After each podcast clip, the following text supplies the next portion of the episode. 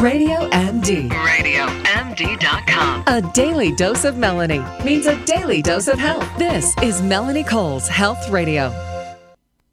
If you've got a graduate in the family, embarking on life after college is daunting, scary, exciting, confusing. Moving back in with mom and dad is easy and safe and controlled. So, really, what do you do? My guest today is Sara Benincasa. She's a comedian and author of DC Trip and Agorafabulous! Dispatches from My Bedroom. I do love that name. Welcome to the show, Sara. So, kids after college more and more like he said in back to school rodney dangerfield said move back in with your parents it's easy what do you tell kids after college Well, I say, listen, um, here's the deal. You've been spat out into a world that is sometimes not welcoming. You're probably not going to get your dream job on the first try. And if you do, you may find that your dream job uh, is not all it's cracked up to be. What you need to do is take care of yourself first, put your own oxygen mask on first, and then you can be in the world and, and, and hopefully be happy. But you're going to get knocked down a few times, and that's okay. If you roll with it, you'll be all right. You know, there's nothing wrong with uh, with moving back in with your parents, particularly if you'd prefer to do that versus living with 18 roommates in a hovel somewhere. Um, and true. if you do that, do it strategically. Do it to save money to get where you want to go. But see here's the problem with some of the millennials and things that i know personally i have lots of nieces and nephews and such they all think they're going right to the top. And and Bill Gates gave a wonderful speech to the graduates I think last year saying if you think you're going to, you know, start Google and start Microsoft right out of the gate, think again because you need to work hard. They, they all think it's an immediate fix now, Sara, don't they? They think that they can just come right out and boom, there they go, they're a millionaire now. Some of them do, and then I think they get knocked on their bottom pretty swiftly. Which I think um, they probably deserve at that point if they're thinking that way. Yeah, I think that. Well, I think they also were raised in a, a, a culture of of reality television and instant gratification, and I like reality television sometimes, and I like instant gratification most of the time. But they were they were raised and marinating in this culture where you can be famous for anything, and the idea that fame is an instant thing, and that that brings with it riches sometimes comes across. I mean, a lot of them are, are super savvy, savvy and super smart, but there is a kind of entitlement that you see in some of them. And um, there's a difference between the kind of motivation that makes someone confident and determined and ambitious versus entitled. And I've seen examples of both. So um, I would also say to them, you're going to lose your job. You're going to lose your job at some point. You're going to get downsized. You're going to get fired. Um, you're going to get let go for reasons beyond your control. And this is a world where there is no job security anywhere. So, knowing that, be confident in yourself and work really, really hard so that when that happens, you can hit the ground running and you can be resilient and recover and move on to the next gig. So, what about your college major, whatever you majored in, and some liberal arts? They come out and they start twirling around, not sure where to go with that degree. But what do you do with your degree, and that it doesn't necessarily say that that's where you're going in life? You know, the college industrial complex is a beautiful thing. It is an industry. It's College very industrial successful. complex. Good, yeah, that's good. And you know, when you go to college, what I would say to high school kids is when you choose your college, if you choose to go to college, um, you are choosing you're you're buying friends and you're buying the people who will you're paying for the people who will help you out in the future. So ideally, if I'm talking to a high school kid who's in the junior year or in the senior year, I would say choose a place with a strong alumni group that is clearly involved and helps people who graduate from the same place because you're part of the same club. Um, for people who have already made that choice and done that, um, the deal is that nothing gets handed to you, but um, people are often willing to lend you a hand if you are kind and hardworking and demonstrate a, a willingness to assist them in return.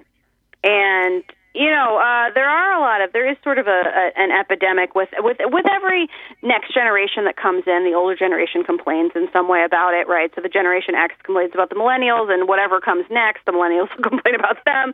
But there is always some truth to it as well, and it's important to be ambitious. It's not great to be entitled. So, when you say about asking a successful woman, And I think you're talking about women asking women, not necessarily men coming out of college asking a woman. Oh, no, I'm why do you talking say about men and women? Oh, men, you're too. Okay, so why are you asking about saying ask a successful woman? So I would say if you are in a field where it's it's entirely women dominated, this probably isn't going to apply. But if you're in a field where at the tippy top, the people who rise to the top um, tend to be men, and and you can identify a woman leader, uh, a woman who is outstanding, who has risen to the top.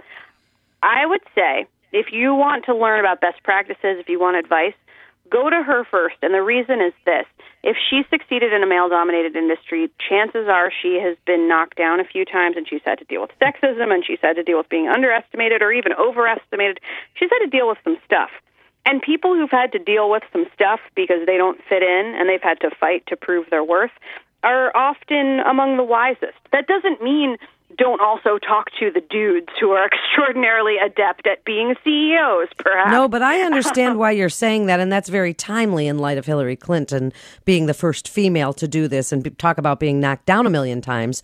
So, yeah, Oh, I see what you're saying. Women that are in those positions get knocked down and just have to keep pushing and keep getting back up there and, and fighting for whatever it is that they want. It doesn't come as easy for us, it would seem. If we, yeah, I mean, I think when we succeed, yeah, you have your exceptions where somebody gets handed something, but typically when we succeed, it's in a male dominated industry, it's because of uh, grit and determination.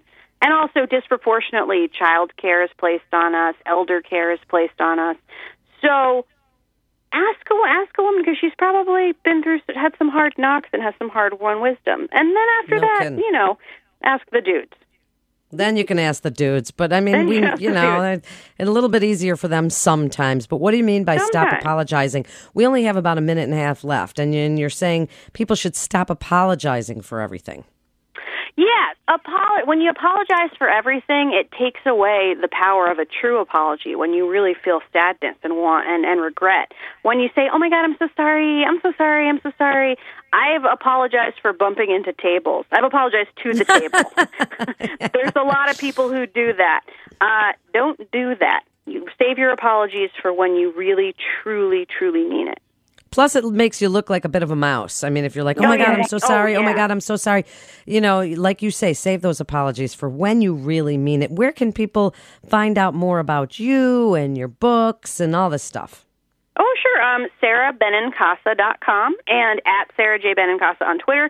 And I have four books out, and they're available at Amazon and Barnes & Noble. And um, ask your local small bookshop if they have them.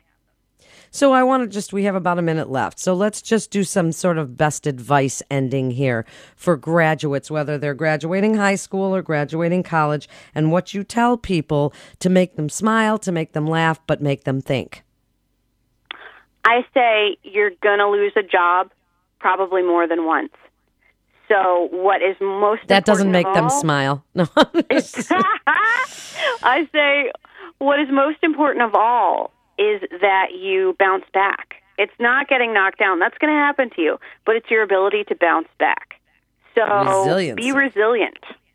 Yeah, your ability to bounce back because you will get knocked down. Life throws you curveballs and things happen. And as long as you can turn it around, turn the other cheek, make lemonade, any of those cliches, you can always seem to be resilient because things do happen. And, you know, young people, you're resilient. You can always come up with something, and everything hasn't been thought of yet. So you can come up with your own new ideas, just like we did here at radiomd.com. And that's what we're doing is sharing all that great information with you. This is Melanie Cole. Thanks for listening and stay well.